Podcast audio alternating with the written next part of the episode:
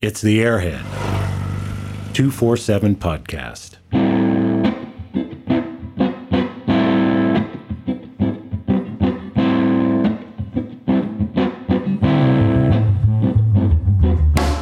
The Airhead 247 podcast, powered by Wedgetail Ignition Systems, state of the art ignition for your 247 Airhead. Proudly made in Australia by motorcyclists who love their BMWs by the BMW Motorcycle Owners of America, who invite you to ride inspired.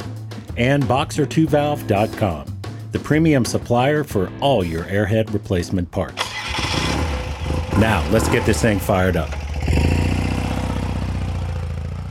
Hello, once again, everybody. Welcome to the Airhead 247 podcast. The R90S, that of course remains one of the most important and iconic motorcycles during BMW's Airhead run. In fact, this is the second program we've dedicated, at least in part, to this model. And this week we have a chat with author, writer, and motorcycle enthusiast Ian Falloon. Ian wrote the definitive book on the R90S, which was out of print for some time. However, good news, it's now available once again in a second edition. The second pressing has new photographs as well as insight and commentary from designer Hans Muth. So, a total of 112 pages of R90S glory to sift through in this new edition.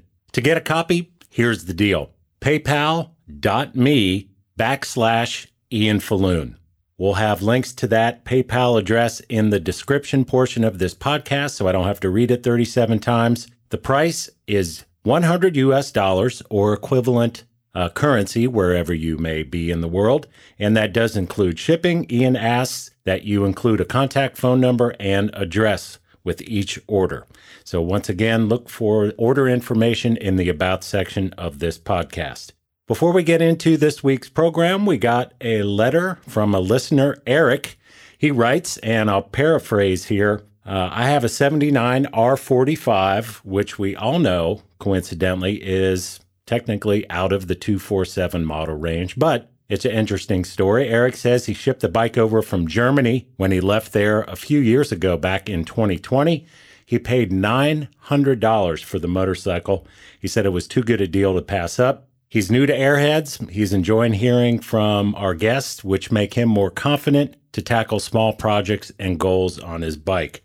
As for oil, Eric tells us he uses uh, 2050 Miller's Classic Motor Oil, which I think was mentioned uh, in a previous episode, and his reason being for the high ZDDP content. So, Eric, thanks for taking some time to write. Glad you're getting something out of the podcast, and great luck with the bike. As usual, you can reach us at our email address, airheads, make sure you add the S, airheads247 at hotmail.com. Let us know your Mount Rushmore of the Airhead Run or thoughts on any of our hot topic questions we ask our guests each week. With that, let's get into it. It's R90S author Ian Falloon on the Airhead 247 podcast. Uh, we're on on yep. the line with Ian Falloon. And Ian, the first thing I want to talk to you about. Uh, but let me say first, say thank you for taking some time to visit with us. The long awaited second edition of the R90S book uh, is available.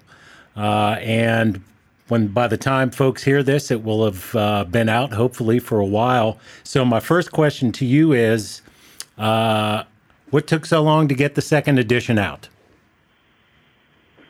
Uh, well, the main problem was that um, I didn't have it. Uh, the material from the, the, the, original publisher, Whitehorse, they they um, closed, and I never and, and I didn't they didn't return my material, so I had to. I've really had to start again with it, and um, so that was, just the time of finding the time to do it was the problem. So, um, but we sort of get, getting got there in the end. And wow, okay, I didn't realize that. So, are in essence, you kind of had to rewrite the book. Am I understanding that right?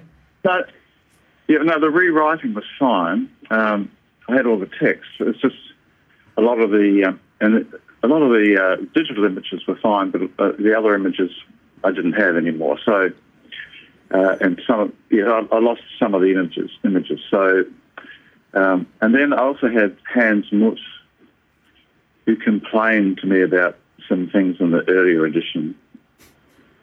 So I suggested to him, um, why don't we do another edition? And you could he could fix up those things that he didn't like, and he could add some more things, which is what he's done. So he's written a few things on the development and uh, added, added more pictures. So it's sort of a it's a similar book, but it's got a lot of new information as well. I see. So when you use the word uh, that Hans complained, uh, did he reach out to you, did, or were you guys? colleagues and friends, and you ran into him other ways? How did how did you get word that there was some stuff? Yeah, he, he reached out to me. Um, I hadn't contacted him in the, in the initial when I when, when I did the book initially. It was through BMW. My contacts were through BMW, and um, they didn't put me into contact with Hans at that time. Uh, so it happened later. But this, I mean, the original book was 2005, so it's not not recent, you know. So um, uh, yeah, so it's sort of time for a new one, I guess. So, can you can you uh, are you uh, comfortable with speaking about a few of the things he wanted, quote unquote, corrected? Uh, it was it was more to do with just the development uh, and the colours and that sort of stuff. That, um, it, it's not they're not big not big things. Just a couple of just a couple of developmental things. So anyway, what's happened now is we've put a whole got a whole two pages on the developments that weren't there before, and another two pages on the colour schemes that weren't there before, and another two pages on the development of the R100S that wasn't there before. So it's got it's got new stuff, and then I've had to, I've taken some other stuff out to make the book a bit more relevant. Uh, so, okay, yeah, good. So if you go, if you buy this, if you buy this one, it, you are getting new information. It's not just the total.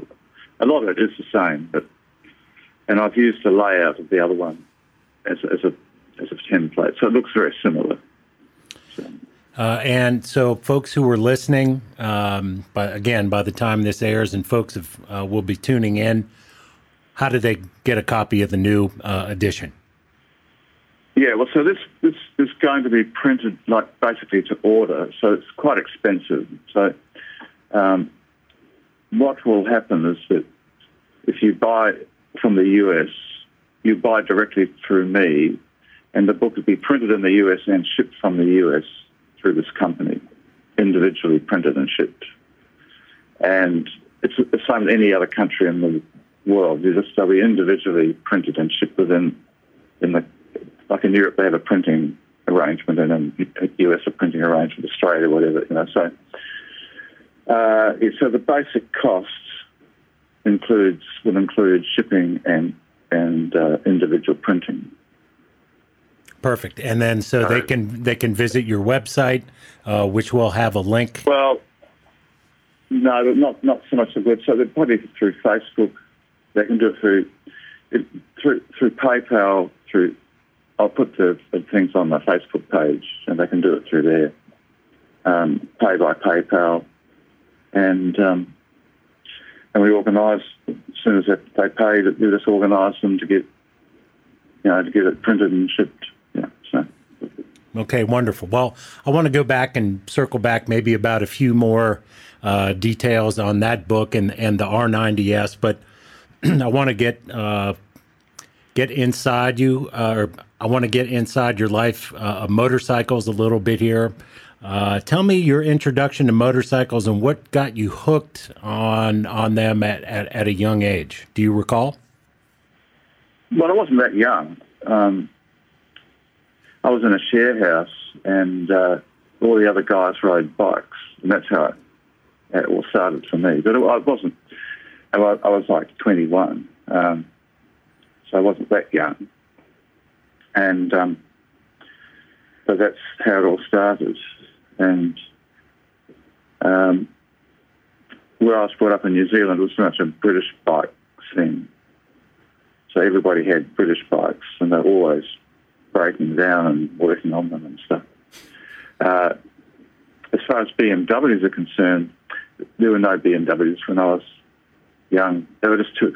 No one could afford them in New Zealand. They just were too. They were just too expensive. They just didn't exist. So um, I never really saw BMWs until I came to Australia a few years later, and there's thousands of them over here. So. So yeah, you mentioned uh, growing up in New Zealand. I'm not surprised to hear that uh, Triumph was sort of the dominant uh, manufacturer and influence there. Uh, what uh, do you remember? What kind of models and bikes you were riding uh, when you were introduced to those, and your friends had? I guess they were yeah, Bonnevilles and things. No, it was well. I was into Nortons back then, not Triumphs. Um, yeah, so our, all our crew, crew rode Nortons rather than Triumphs. It was a, you know, Norton and Triumph is sort of like a GM Ford thing, you know. Um, the opposite ends of the British bike spectrum. But Norton was uh, not as not not as common as Triumph. There are there are a few of them, but the you know it was uh, the Triumphs are more to do with the outdoor bikes. There were no Harleys in New Zealand either. That, that just didn't exist either. So um, you have to remember that that at that time New Zealand was a completely closed economy, and you couldn't import anything that wasn't British, pretty much. So it was was a different different time. Wow! So you were really sort of at. There was really no way to uh, to get around that. I mean, as far as uh, you know, if you, if you had a friend in customs, I mean, was there a black market for that, or it was just zero? Yeah, no, there was a way around it, but but the um, you had to have what was called um, uh, overseas money. You had to have money in an overseas bank account, um, or had to buy overseas currency. So, and, and for most normal people, that was impossible. So, uh, yeah, you could you could get these things, but there was a hundred percent duty on everything as well. So they were really expensive. So it was just a different time. And uh, in your opinion, what was the what was the rationale for that? At least as far as I guess the government was concerned, or why was that the case? Well, that that was just um, that was the whole that was the whole protectionist economy back then. Um, but yeah, the basic thing was that of the economy of self-sufficiency, I guess. You know, so you couldn't actually buy any cons- consumer items were, you know, pretty much non-existent. Um, you know, but that's all changed. But it was sort of was like back then, and um, uh, and with motorcycles, they were so expensive because of the hundred percent duty. You had to be, you know, really, really keen to, to ride a bike. You know, so on the, on the other side of things, there were virtually no regulations. You could get a motorcycle license when you were 15. You didn't have to wear a helmet. You know, it just it was just it was a, a free time in that that respect. You know, so. And, well, that's kind of an interesting dichotomy there in that regard. Yeah. Um, and it's, you know, it's, but it's a long time ago now. We're talking 50, 50 or 60 years ago. Sure. Sure. Yeah.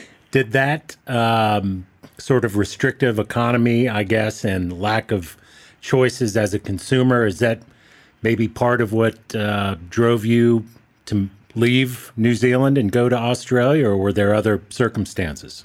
Yeah, no, yeah. Well, a lot of people did, did move because there were no opportunities for younger people. I came, I came here to work here, and um, and that, that, that and that happened a lot. And it's just a function of a small country, small you know, small population, and uh, uh, you know, it's it's it's continued. It still continues today. So, really, some there's still remnants of that.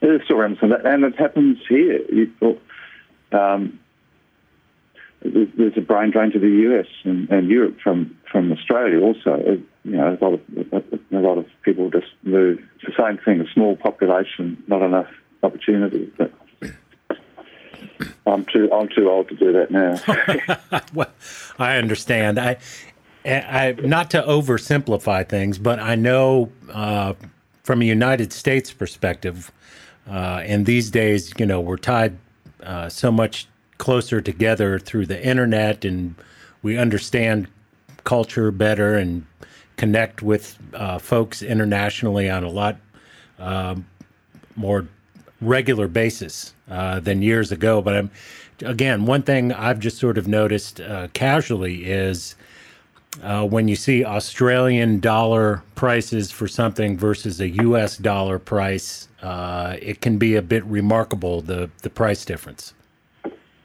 Oh yeah, that's that's absolutely true because the Australian dollar is not a world currency, so it's it's continually traded, so it's, it's very much lower than than the US dollar. But the interesting thing is that um, wages are very high here. People get paid a, a, lot, so the standard of living is, is comparable. And um, it, so it doesn't really, it's just only when you buy things from overseas that it becomes an issue, but, um, or when you travel. But for, for living here, it's, um, it's not really an issue with currency. Well, one thing I noticed, I, I did a little bit of research on the internet looked into your bio. And apparently, yeah. at, at, one time, you had a keen interest in music. Uh, I guess you were in a symphony orchestra at one time. Tell me a, a little bit about that. Yeah, well, I did play in a symphony orchestra, which I did because uh, the orchestra I played in New Zealand folded, so I came over here and uh, and then I worked in the orchestra for a few years, and um, but then I had a motorcycle accident, so that's all that all finished. So uh, um, you just got to do something else. So that that doesn't exist for me anymore. It hasn't for a long time. So um, I just got I got into the motorcycle writing after that finished, and um, uh, it's yeah, it's been okay. It's that, and it sort of expanded into other things. Um, yeah, or, or motorcycle authentication. See, as, as motorcycles have changed, old motorcycles used to be worthless, but that's no longer the case. So um, there's, you know, there's an industry a, a small market for authentication, which is good for me. So. Well, yeah, which is important for uh, auction purposes, insurance purposes, yeah. and, th- and, things like right. that. Yeah. I, I, imagine so. It's, well, it's more, it's more to do with collectors wanting to make sure they're getting the right thing and not a fake. So. I see. So uh, maybe the right term might be a, a, consultant or something along those lines. Yeah, that's right. Yeah, yeah. Right. yeah. yeah. Did um, did you? How long? Let me ask this this way: How long did it take for you to see the irony in the fact that it was a motorcycle accident that got you into moto journalism? Uh, well, I was always interested. I was doing journalism before the accident, part part time. Okay. So it was just yeah. Um, so it wasn't wasn't a, a total I'd done a, I'd done a few articles for magazines before that, and so um, so that just yeah, it wasn't that difficult. I, I, I, knew people in the in the industry, and and um, and that's how that's how it, how it works. Yeah, so. yeah, I going through your website. Um, there's just some really neat photographs, which by my eye appear to be mostly from the I guess, mid to late 70s into the early 80s, I suppose, uh, with you and just some great uh, European motorcycles, Ducatis, Nortons, uh, and the like.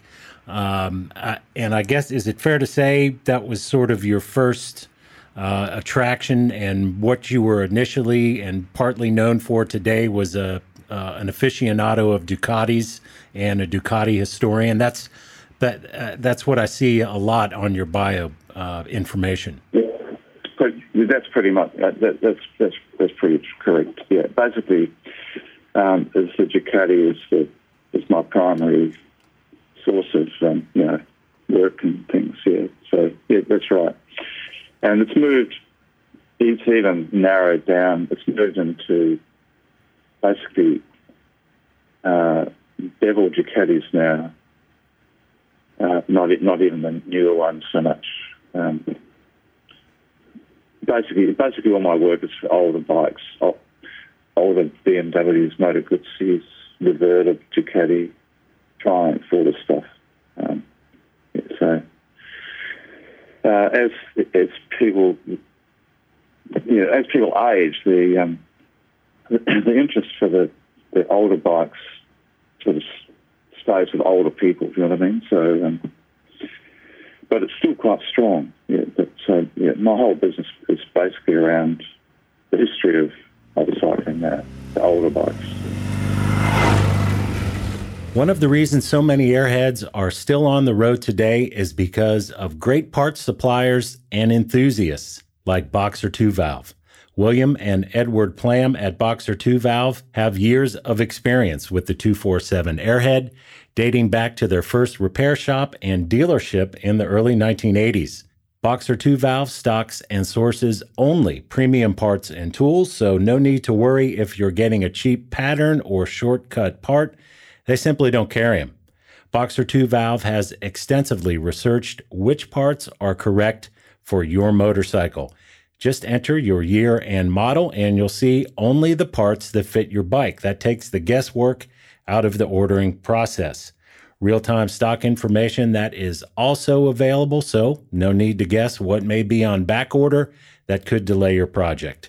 Also, if you're digging into a repair for the first time, be sure to check out Boxer 2 Valve's video repair series. These cover both twin shock and post 81 models and are great tutorials that go step by step through a variety of repairs and parts replacement procedures.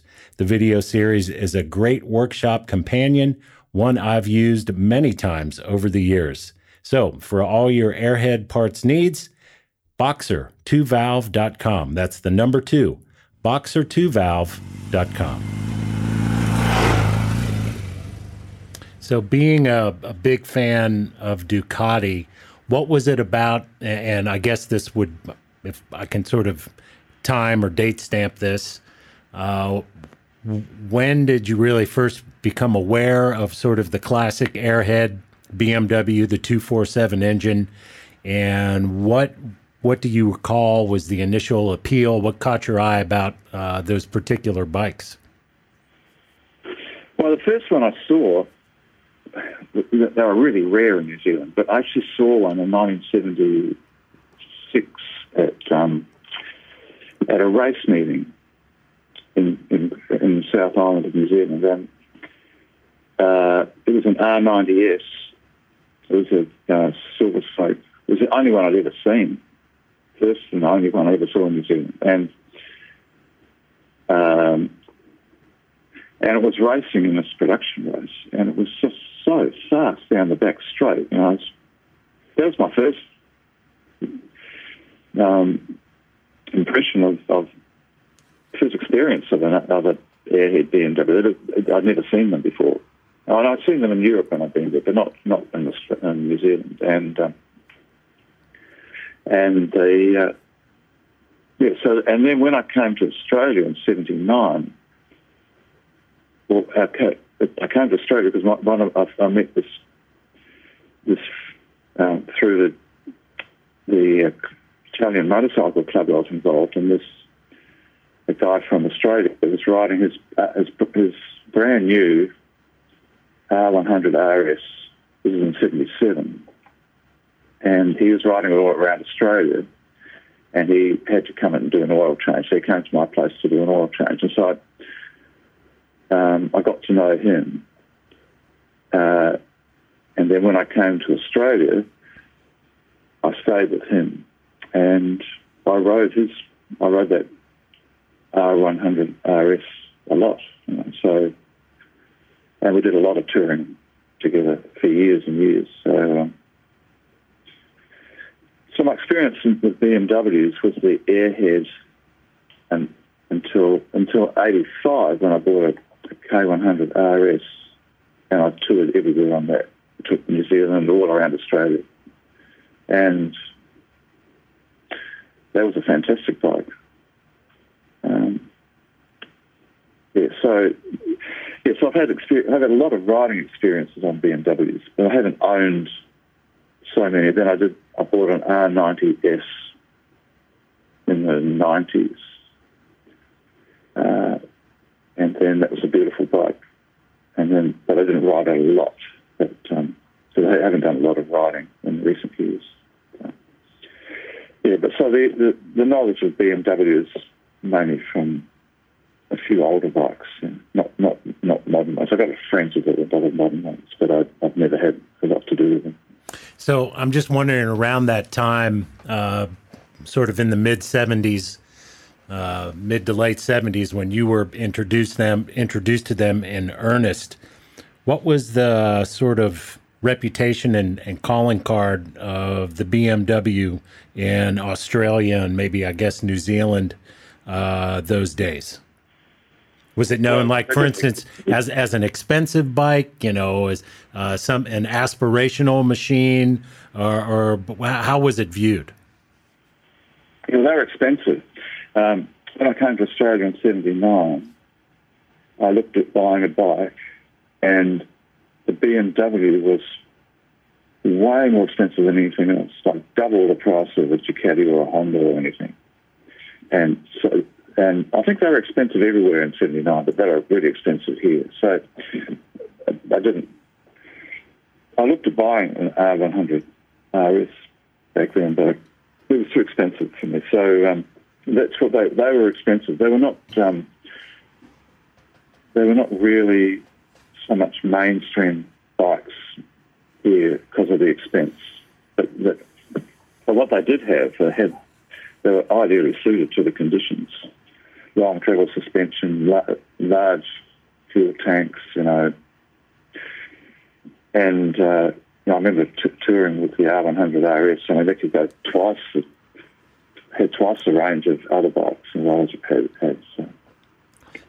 Yeah, I mean, I can't imagine. I can't imagine. Was there much of a, a secondary market and uh, or secondhand market? And you know, was there even much of a dealer network? Did you have many options as far as those kind of things go?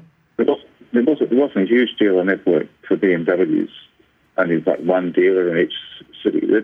yeah, they were never sold in large numbers until recently. Now they're everywhere, you know, but, um, but back then, you know, to buy a motorcycle in Australia and New Zealand, this so in Australia, but um, it was a serious commitment. You, you know, it was, if you've gone to motorcycling and bought a, a new motorcycle, it was very expensive generally, and um, you had to really, it was, it was your whole life riding a bike.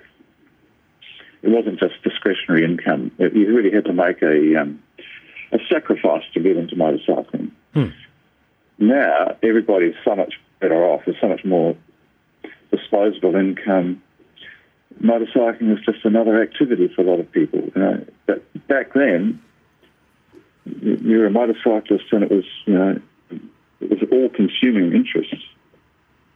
Interesting. Interesting. So it was a little bit more of a uh, a luxury item and a lot more maybe of a lifestyle uh, a purchase. It's, it's definitely a lot. Definitely a lifestyle um, you know, you, you, but now people have fleets of motorcycles. Back then, you, you couldn't afford to have a lot of them, you know, unless you were wealthy. Most could have had one or maybe two if they were lucky, you know. So um, it's it's a, it's a different, but um, it's it's just gradually changed, and um, and it's, it's it's more the change has been more recent. But even in the nineties, bikes were pretty expensive in Australia. So, um, because of the currency. But uh, now, yeah, I don't know where it's all going with motorcycling. Where the, where the, there's plenty of people riding, so we'll see. Yeah, yeah I have a uh, poster uh, from when the from 1981 uh, when the R80 GS came out. I actually have a promotional poster from Australia, and it shows a picture of the of the GS, the first year GS, uh, with the sort of with the sunset from the outback in the background, and kind of paraphrasing uh, the tagline they use, but you know, uh, it says something about you know the BMW GS, uh, uh, what uh, Land Rover did for car travel, the GS does for motorcycle travel for for the Outback, and I guess that, yeah. was. Do you remember? First of all, I was wondering, do you remember that promotional campaign or that poster? That's what that bike did. Yeah, it became it became, it became the, the Land Rover well, of, of the you know of the out, and um, worldwide it's become you know the benchmark for uh, adventure adventure touring now is a big it's a big deal, and, and that started it all. And um, uh, that's the biggest selling motor, BMW motorcycle in Australia. It's a, it's a GS. Has been for years. Yeah, and uh, again, sort of harkening back to that poster, I can see when that was introduced why that would have been a, a great target market, albeit you know, as you were mentioning, it was uh, a luxury item and very expensive back then. But the way those motorcycles were built, uh, those first GSs, uh, as they used the Land Rover comparison, uh, they were really designed uh, for you know many days of travel, large fuel tanks, uh, you know more reliable than most other models at the time. I mean, do you recall? Uh, the popularity of those early models and how those grew in popularity uh, later on in the Airhead run there? Yeah, I, I do. I, I, followed all that. Um, and there's plenty of them around. Still plenty of them around. 11, 1100, even you know, even 1000, 1100 GSs, 1150s, that everywhere. And they, they're very popular in Australia because they're, they're like the perfect motorcycle for, for you know, if you want to ride on dirt roads and that sort of stuff. They're not the perfect off-road bike, but they're perfect sort of touring bike, really. I want to go back a little bit to um, talk a little bit about the R90S and talk and yeah. kind of dig back into your uh, book a little bit. Again, uh, as we mentioned at the top of the interview, uh, the second edition of uh, Ian's R90S book is out, a long awaited reprint. Um, uh, let's sort of frame, start the this part of the conversation this way. In your opinion, uh, and especially given all uh, your history and knowledge of Ducatis and other uh, sport bikes, uh, Italian, European sport bikes of the era, how did the R90S kind of fit in with those early super bikes of the era, and then how did it also differentiate itself? Well, it was it was a different bike. I mean, it's not a the R90S is more of a, a sport tourer than a than a sports bike. Know, it's got long travel suspension, uh, comfortable riding position. You know, the biggest difference between R90S and, and the, the, Italian sports bikes is that, that, you can ride an R90S all day uh, because it's got you know high handlebars and a little and a little fairing, comfortable seats. It's just it's just a more comfortable bike. So um, I think that that's was a good it's a good formula that R90S formula. I, I don't see a lot of modern bikes following that. Actually, they're either naked or super sports bikes, and I think that's a good formula that R90S with the um, the more upright riding position, comfortable with the little fairing, and uh, comfortable suspension. I think the R90S is a great bike, and finally people are realising how, how good it was. The quality, the quality of manufacture was very high, better than a lot of other bikes of that time and even today. And um, the thing about those airhead BMWs that I've noticed is that you can ride them along for they last they last a long time, um, and they're reliable. You know, they don't fall apart, and so it, you can do high mileages, and they and yeah, they're going to they're going they're going to be there at the other end. Just say, you know. So I think that you know the R90S is a bike that is a little bit undervalued, unappreciated, but I think it's going to change. Yeah, I, I don't know if you follow. Um, there's a, a, popular website, uh, auction website now here, uh, based in the United States called Bring a Trailer. Are you familiar with that? Yeah, yeah, I follow that pretty closely. okay. Some, some Daytona Orange R90s go for high prices. I, I wonder how real some of that is, but you know. Um, well, you're not the first. You're not the first person to question if some of those are, you know, if those are actual hammer prices and somebody paid those. Yeah. Uh, you know, we I, I did an interview. Uh, we did an episode uh, with Mark Francois, uh, who's based in California, and he uh, did the restoration and sold uh, the uh, I think it was the '76 uh, Daytona Orange that went for sixty thousand dollars.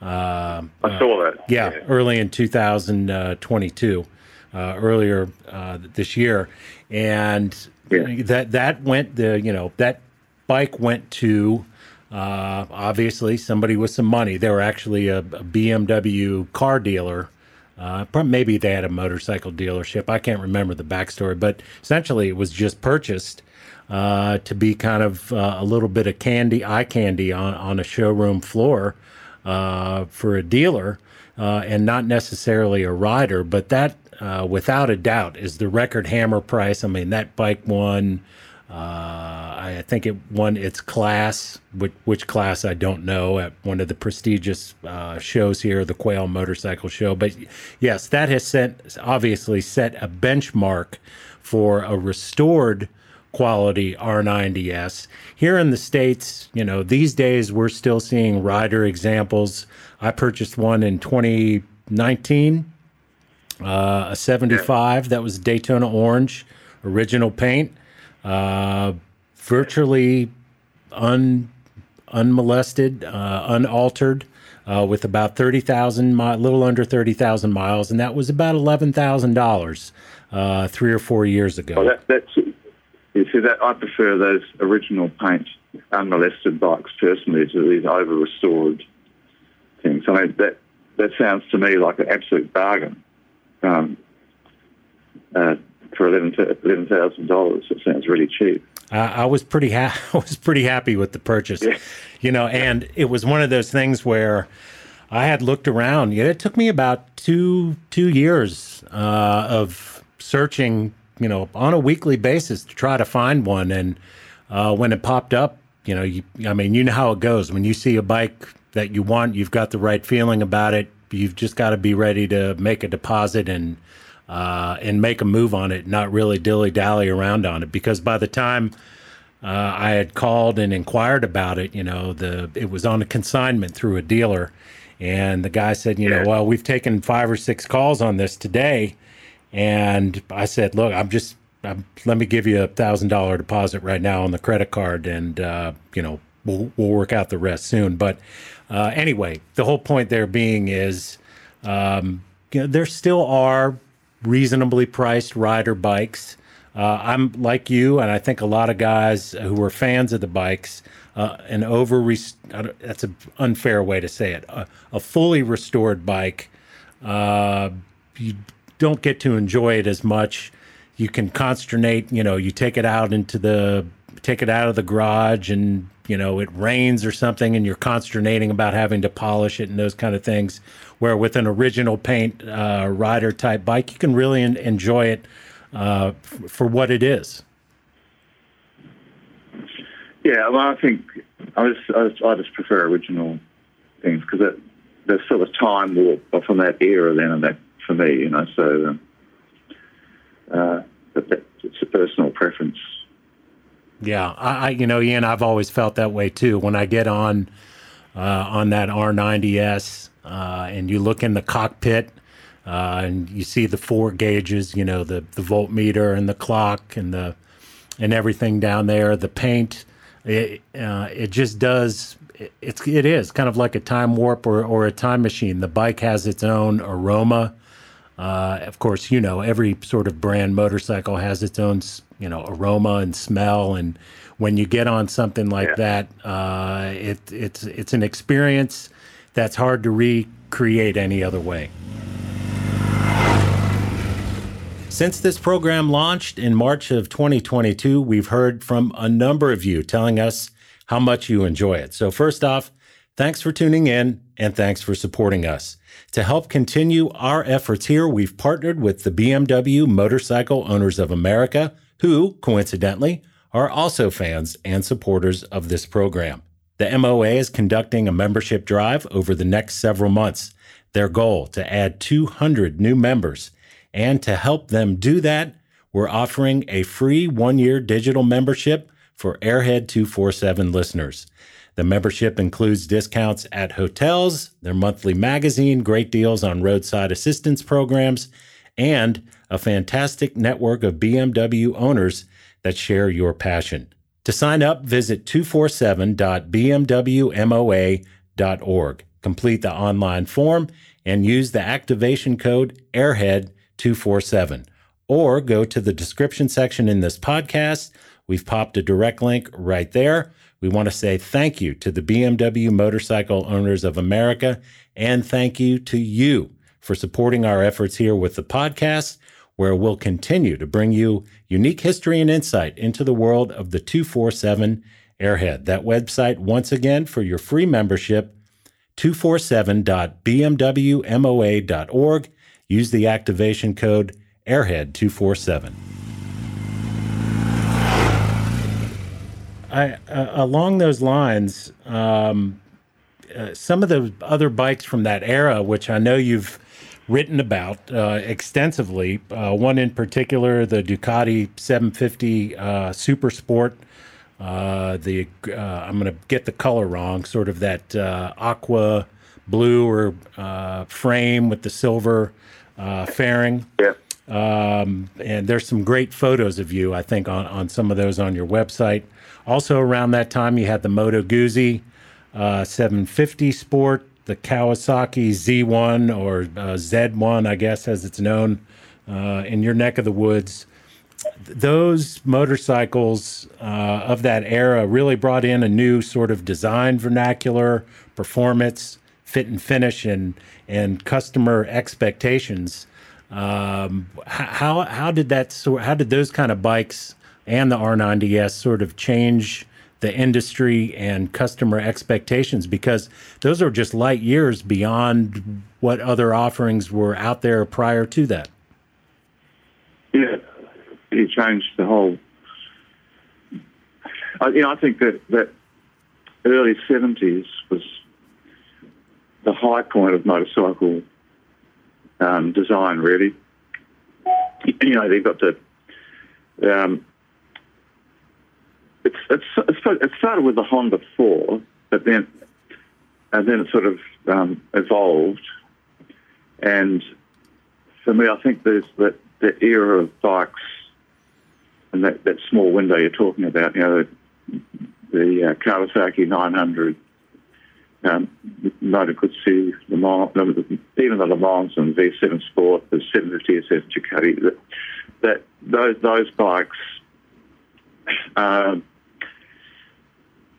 just a little special. It's a special era for motorcycle design, as far as I'm concerned. That that's the, they're, they're the and the the R90S is sort of right in that window. 73 to 76 is sort of that window, um, and that's that's the win- that, that's the sort of the window that um, is my personal preference. That's the bike for that era. Yeah.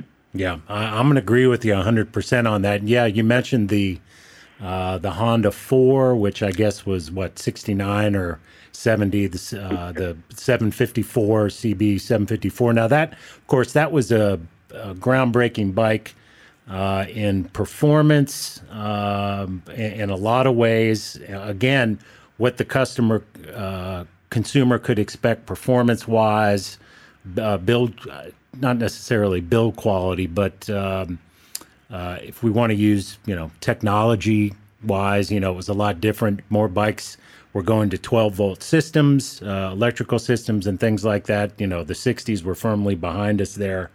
Um, uh, what's your take on uh, out of all those models? Uh, we, you know, we mentioned the 90s, the Ducati, the Moto Guzzi, uh, the Kawasaki, even the Honda to a certain degree. Um, how, in your opinion, what manufacturer sort of reaped the rewards of what they were able to develop in that era into long term success? Maybe not one in particular, but some of them probably did it a little bit better than others. Uh, well, I mean, I think that you know the Japanese were the most successful, um, undoubtedly. I mean, the, they completely destroyed the British motorcycle industry, and um, and they and and they marginalised the Europeans were just marginalised compared with the Japanese in terms of volume. And for me personally, I was never brought up on Honda fours uh, because I, there were, there were hardly any around. In Australia, all my friends were brought up on Honda fours and Kawasaki Z1s or whatever. But for me, that they were not part of my thing. So I don't. I, I I've had. I've owned the Kawasaki and uh, not the Honda. But for me, they're not. They just don't mean as much because I just I, I wasn't brought up with them. But for people that were brought up with them, I can see the appeal, the, the appeal and interest. So, but historically, yeah, that Kawasaki and Honda, and even the Suzuki 750, and um, all those Japanese bikes, the Suzuki RE5s and water, water you know, two-stroke 750s, Yamaha. It's a whole lot of Japanese bikes that are, that are historically important. But for me, I'm just I tend to focus on what now what what I grew up with, basically. So. Yeah. Yeah. Well, don't don't don't we all to a certain degree, right? Yeah. yeah. yeah. you know, and it's it's the and we're not covering any new ground here, and I'm sure uh, you allude to this uh, in, in, the R90S book. Uh, but tell me in your research uh, when you were, uh, you know, initially writing the 90S book, and then maybe as you were uh, refreshing it for the second publication, is it? Can you overstate how important the 90S was to BMW? uh, Motorrad division uh, at the time and what it did to keep uh, the motorcycle uh, part of BMW afloat? Yeah, I think it was pretty important because it it just took them in another direction and uh, and, and just cha- and changed the public perception of BMW. You know, so uh, I think it was a pivotal, and the, the, the GS was the next one, but uh, uh before the GS and R90S was a pivotal fight. And um, yeah, I think that you can't. It was very important for them. And that, and and and Hans, he, he thinks the same. That's why he wanted to contribute to this book. So, does um, I? You know, obviously, I've n- I've never met Hans. Um, you've you've had some conversations with him here recently. Uh, do you, is he surprised by the longevity and the popularity uh, of that particular model uh, that that you can tell? No, no, he's not surprised. I mean, uh, I think he's very proud of it actually. So, yeah. No, it's, it's, not, it's not surprising. I don't think it's surprising. Now, when it comes down to things, if you look at the the bikes and cars that or anything that that has long lasting uh, influence and, as, as, and, and a following and a collectability, it comes down to how they look. And the better looking um, creations always do better. And the R90S is a fantastic looking motorcycle. And it actually look, looks completely different to the Stroke 5. You know, it's just like another another generation it's even though it's pretty much similar, it's almost like a generation moved on. And I, I think it always comes down to to the looks of things, how, how, how important they are, they're going to, how they're going to survive. Yeah, well, uh, people. Uh, that's why you know when you said that, I was just thinking about you know that's how certain breeds of dogs uh, stay popular, uh, or or exactly. It's, it's, it's for anything. It applies to anything. Yeah, how they look is, is, is, the, is the defining feature. And it's not just motorcycles, but in this case, the reason the R90S is the reason someone pays 60000 for a, an Daytona Orange is because of the way it looks. It's nothing, it's nothing else. Yeah, because obviously, yeah, the guy. I mean, yeah, he's not going to be driving it a whole lot. I think. I mean, maybe. Uh, yeah, yeah. It's, it's purely purely on what the way it looks, and so, and it's the same with anything. So, yeah. Uh, anyway, tell me a little bit about.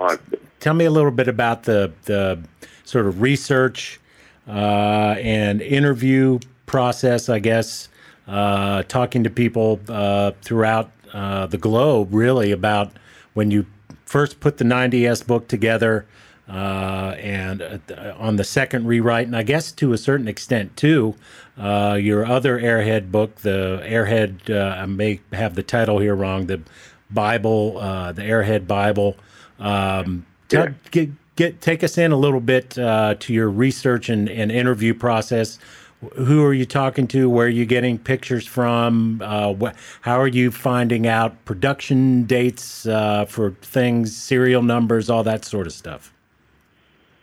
Yeah, well, I mean, I went to the first book I did was the BMW story. So I, I went to Germany to research that, and I met Fred Jakobs, uh, and he was their histor- historian, and I got to know him pretty well. And I, so I, I had a good relationship with the BMW factory, and always have had. And so when I did the the R90S book, he put me on to a whole lot of people in the US, um, Udo Gietl, and so I visited him, and then I got through the R90S club, um, Matt Kirkpatrick in Pennsylvania. He was really he really pushed for that book, and um, uh, he put me on to Bob Lutz and it sort of just sort of moved from there. And I went to visit the Udo in California. He gave me a lot of photos, and um, and Fred, he's always been helpful with photos in, in BMW, and um, uh, yeah, and they've um, got a, know other people, Kurt Friedman. I got to know, uh, yeah, I just get to know people, and I visited many people in the US um, so that's how it all, all happened. Um, the modern one, uh, uh the, the, only new information is from um, Hans Muth. It's all. Uh, the, the, rest is all, all as it was. Yeah, you know, when I purchased uh, my bike, uh, as I mentioned back in 2019, uh, after I got it home, one of the first things I wanted to do uh, was to get a copy of your book uh, because I, a uh, you know I wanted to read more about it, uh, learn more about it. I knew there was some important information there uh, that uh, that a, a, new owner would want to know, especially if you're going to be concerned about getting the correct parts when purchasing parts, or if you're have just purchased a bike You want to make sure you've got correct year model parts for your particular bike. Uh, I mean, there are a lot of there's a lot of minutia involved in just that three year run. Uh, whether it's the curved stock mirrors uh, on the on certain models or uh, the line on the battery cover uh, on the right side of the motorcycle, uh, but, you know, all sorts of details internally. Neutral switches uh, for the transmission changed, flywheel bolts, and all those things kind of change. So, and you've done a really good job uh, covering a lot of those things. How is when you're getting production numbers? That's one of the, one of the things I wanted to ask you about in particular in the bike is uh, you, in some areas, uh, if I recall, you'll li- actually list serial number runs, model runs, where certain parts uh, were on a certain model run, and then later in the serial number, those changed. Uh, is that information you were getting from the BMW factory? And uh, have you ever heard from other owners or folks to say, hey, now, wait a minute, I have this bike and mine isn't like that? Yeah, look, that, that, all that all that data comes from the BMW factory, all the Sure. production and all the, the numbers. Uh, the the changes to the bikes. Well, I mean, the problem is with all these all bikes the, these, it's that they they evolve during the model year. So I think you can't be absolutely specific about every bike. Do you know what I mean? So Yeah. um, you can tell when a, you can say when a bike was made, the, the date of manufacture, but to say what actually was on the bike when it left the factory, I, I, I, you, you, you, can't say that because because the part, even though the part numbers, I've got all the parts books and everything, but the part numbers stay the same, but they change the part. Um, so you know, it might not be exactly the same part, but it, it'll still fit. Do you know what I'm saying? So, so you can't actually be hundred percent.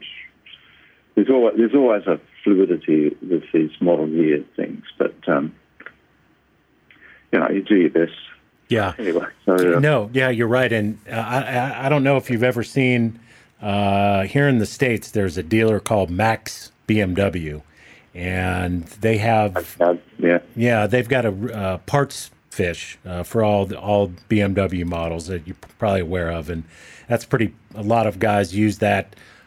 Uh, you know, obviously look up part numbers. What's correct? What's you know, Yeah. what's Yeah. NLA and all that kind of stuff.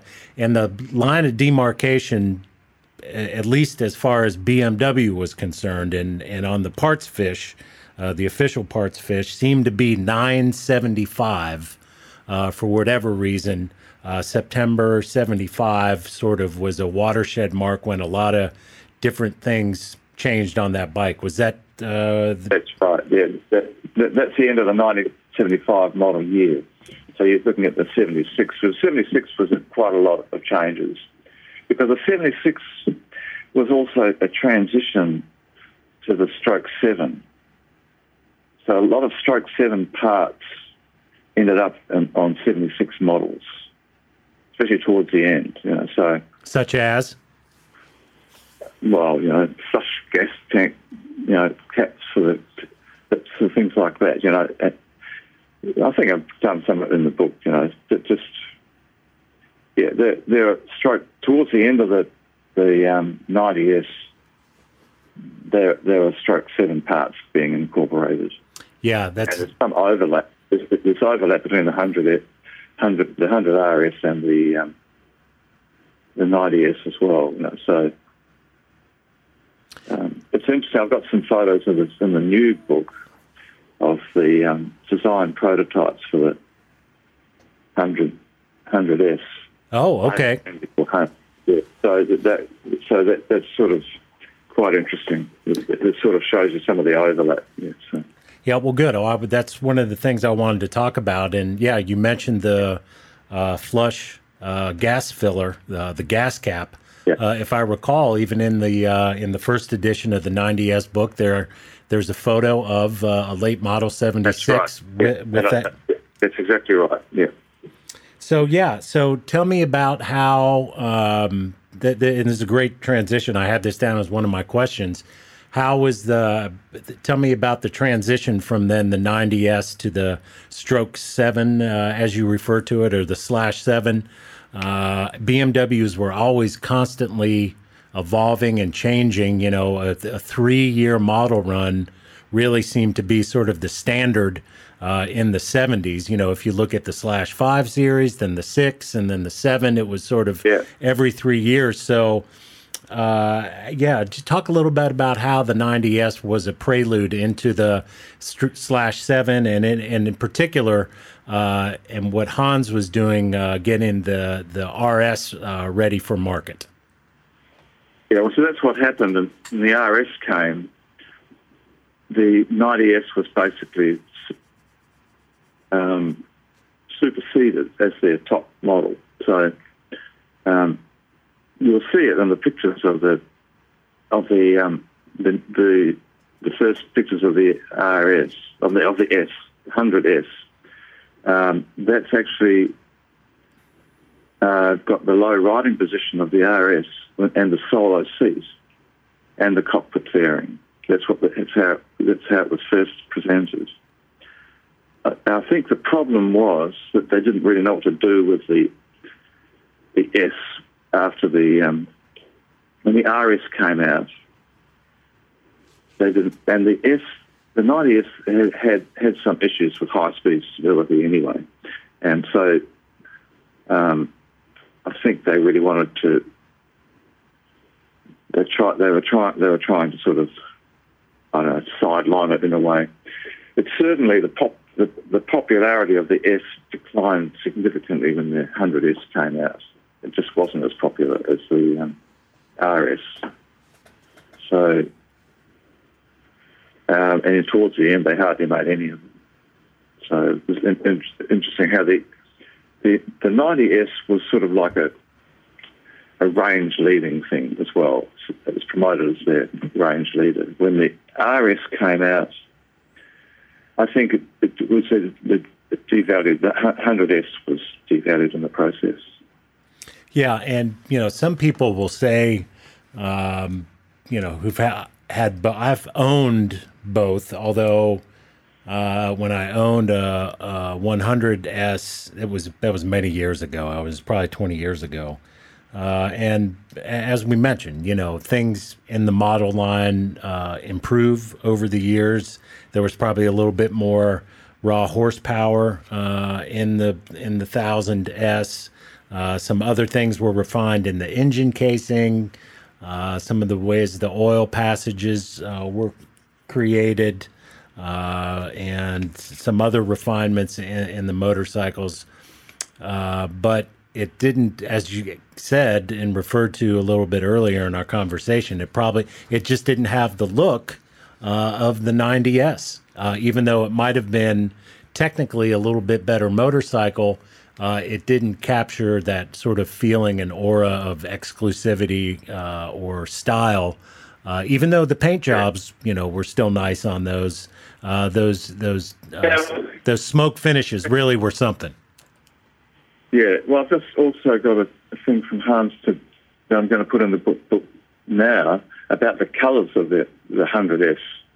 And um, so that's a nice, it's a little bit of a story about the colour. And I think the colour um, had something to do with the, the pop, it wasn't as popular, you know. So anyway, um, I'll be writing, I'll be putting that in the, in the book this week. So. Well, that's uh, that's excellent. I know. Uh, I, I'm looking forward to seeing the new edition. What this is going to be a difficult question. I don't know that you'll have an answer, but Yeah. I mean, would if if you had to have one in your garage and you had to make a choice uh, between a 90s uh, and an early RS, uh, say a 77, uh, is there one you would lean towards? Well, I, I quite like the RS, but I, actually I don't like the riding position that much. I don't. I don't like the low bars and with the seat with the uh, sort of forward pegs. So, um, and I know it's a fantastic fairing, but actually I prefer the I prefer the 90s. I, I prefer the style of the 90s. Um, anyway. But but that's sort of. I prefer. I actually prefer the early, the mid seventies era bikes to the late seventies generally. Yeah, yeah. Uh, well, we see eye to eye on that one too. So let's. Yeah. I want to talk just a little bit about um, the overall uh, two four seven run, uh, the seventy to ninety five run, and again, uh, we've got uh, another book that sort of covers uh, that whole 25 year model range, uh, with the exception of the of the GS and the R65, I think, in uh, in the in that That's book. Right, yeah. uh, but as a as sort of an overview uh, of the 247, um, what are what are your impressions of some of the lasting design elements and qualities uh, that have made that bike kept that bike uh, popular today? Well, I think it's the simplicity of it all. You know, you you can um, you know the they're you know they're bikes. You can you can do the valve adjustment yourself. You know they're, they're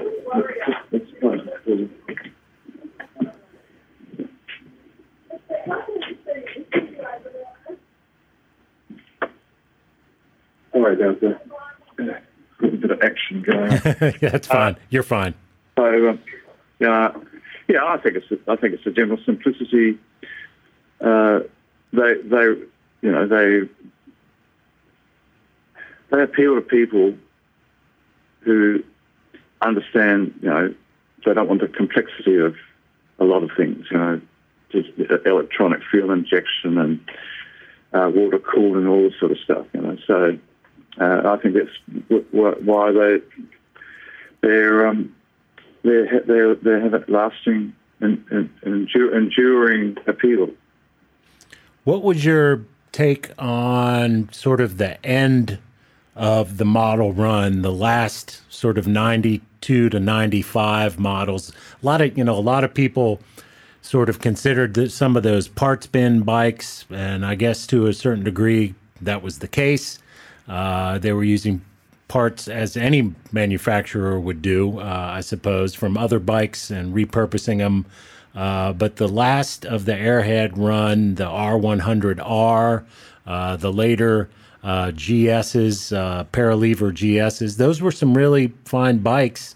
Uh, I've always I've owned a few of the R100 Mystics. I always found those the handling on those was really nice. Uh, what what was your take on that last model run and uh, just in, in, general? And then, if you recall, uh, the the reaction to the end of that run in in the mid to late '90s when the last one rolled off. Yeah, I've had a bit to do with R100Rs. Um, uh, yeah, I think the problem with that is that they were just they were just from an earlier era, and I think they just tried to keep it going too long. Um, when you when you compare them to the the next generation, the 1100s, you know, the four valve, the four valve ones, um, they do feel old and agricultural. Um, and I can see I can see why the um, the next generation took took over. Uh, but, I mean, I, I, would still prefer. I still I, I, don't see the reason to buy an, um, an R100 uh, over an earlier. I don't see them being any better really than a, an R90S personally, but they're still all locked in their times in their time span. Yeah, that's a good point. You know, I never really thought about that. The late model uh, R100 compared to, yeah, as you mentioned, the the early uh, oil head or whatever they called it. Uh, then it was, yeah, it was a huge difference. Let's just put it that way. Yeah, on, on many different levels. Uh, that that that's a good point there. So, uh, in in your estimation, has there been another sort of uh, model run that's enjoyed the kind of success as the 247? Uh, you mean for BMW or for yeah, just just anybody? Anybody. Um, well, I, I could really probably say that um, some of the Japanese engines have lasted a long time, like uh, like KLR 650s and stuff, but I don't think they've had the same impact as the 247. Um, but I, I, think the Moto Guzzi is similar. You know that the um, the uh, air cooled V twin that's lasted a long time uh, in, in, various forms. Uh, I, I, just see the two four seven as rather a um, it's just it's just part of a whole evolution of BMW boxer twins. Really, it's just it's just it's just it's just a, a component of a whole story, a, a, chapter in a story. I don't see it as a separate thing as much. Um, yeah, basically, yeah, like the, the, like the chapters go. The, the chapter before that was the um, 69, the, the 69s and 69s uh, in the in the previous chapter, and then the, you've got the two four seven, and then you've got the you know the the oil heads after that, and now you've got the water cooled things. Just I think it's, a, it's an evolutionary thing. Yeah, that makes a lot of sense, and Moto Guzzi is a good comparison. Um, it is kind of a blend, and an essence of sort of uh, what BMW did well with the air cooled twin, albeit a different uh, configuration uh, in an angular matter in the engine configuration, uh, but it still sort of had that uh, that feel, uh, style, and sort of rawness, if if I can use that word, of a motorcycle of that era. And there are some comparisons between those two. I had an Eldorado California police bike from the late 70s or, or mid 70s for a, a, number of years. I really enjoyed it. And to me, it was sort of like the combination of a, a BMW and a Harley, um, you know, with the wide handlebars and the foot footboards and the heel toe shifter and things like that. It was a it was a unique bike that sort of blended uh, those two design elements uh, in a in a fun way. Yeah, no, I agree. Exactly I'd agree with that exactly. What your comments about the Moto Guzzi. Um, and that because they they don't change things as much as BMW. They just don't have the the, uh, the capability to change. It's a much smaller operation. Uh, that their models last a lot long time, and um, uh, yeah, but um, yeah, there's a lot. There's, there's an interesting, interesting comparison that the uh, California, particularly with, with the Harley thing. Yeah. Yeah. Uh, I, okay, this question, I think I know two of the answers you would give because we've talked about them pretty extensively. Um, I, and I don't know if uh, your American history gives you any reference point here, but when we ask somebody, you know, for the Mount Rushmore of something, uh, to us, that means yeah, now, now, it's it's the one. I've been to America lots of times. I've seen a lot of places. It's the one thing I haven't been to is Mount Rushmore, but I know about it. Yeah. Okay, good. All right. So so you understand the reference. Um, yeah, I do. Yeah. Perfect. All right. So I think two of those uh, on the mountain, which is uh, in South Dakota here, uh, would be the 90S and the RS uh, for you. Again, sticking in the 247 uh, model run. What w- what would the other uh, two be? Uh, uh, your of your four favorite. You mean you're talking about? Yeah. So. Um, yeah. Yeah. Yeah, two others aside from the 90S and the RS, which I'm just assuming you would put up there. Uh, yeah, yeah, yeah. So I think that I would go for an earlier one, an R68 as well. I think it's a pretty special bike, and um, and I know this is not a popular thing, but you know, the, the absolute best motorcycle I ever owned, and it shouldn't have been, it just was, was the K100 RS. Really? Such a, such a good bike. I did so many miles on that, and it handled so well, and it just did everything so well. And and I don't really like water cooled inline fours and so much now, but uh, and, and, but that was such a good bike, so it have to be in my top four. Sure. Uh, what uh, just what year and uh, color was that K bike? Well, and it was one of those red, red, ready ones. Yeah. So. Oh, okay. All right.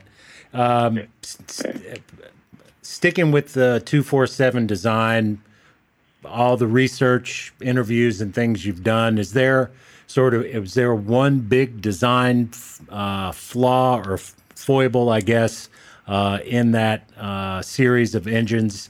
Uh, you think BMW could have easily avoided? Yeah, well, I think from owning an R90S and riding an R100RS, I think they could have done a lot better job with the brakes, um, the front brakes. Uh,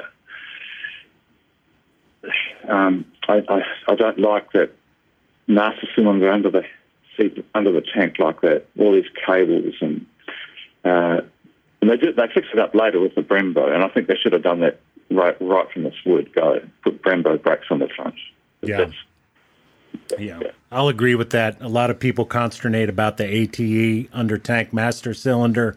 Yeah. Um, I just recently purchased a 78 RS, uh, and for the first time, I've had a airhead with a rear disc and uh, I, it's it's a pain in the ass. It's there's really no other way to put it. Um, but that's a, a, another story for another day.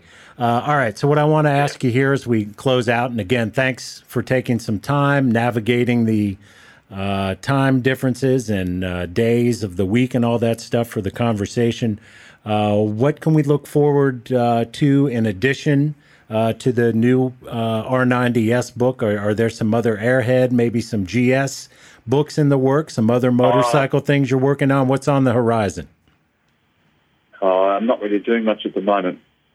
I'm just concentrating on this, this R90S because I'm going to have to sell it direct. So it's going to be, a, hopefully, it'll be quite busy. I, I don't know how it's going to go, but um, I'm not really planning anything else at this stage. Uh, uh, got enough got enough to do. So, um, but what I'll do is I'll email you the when it's finished the details of how you can how people can pay for this. They can do it through PayPal. Perfect. I'll send you a link. Perfect. And um, if you want to forward that to people, anybody you like, and uh, the price will be 100 US, including shipping, worldwide shipping. So. Excellent. Yeah. Well, thank thank you again for the time. Uh, we'll be in touch uh, via email. And Ian, uh, keep up the good work. Okay. Thanks. Appreciate it. Okay. Bye bye.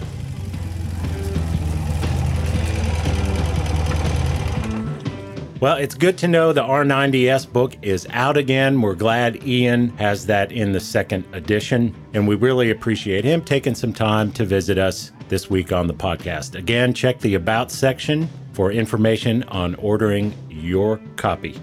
The Airheads 247 podcast is distributed and produced by From Off Productions. Our theme music is from Jimbo Mathus. You can find him on the web at therealjimbomathus.com. Our producer engineer is Jeff Glover. I'm Darren Dorton. Look forward to catching up with you next time.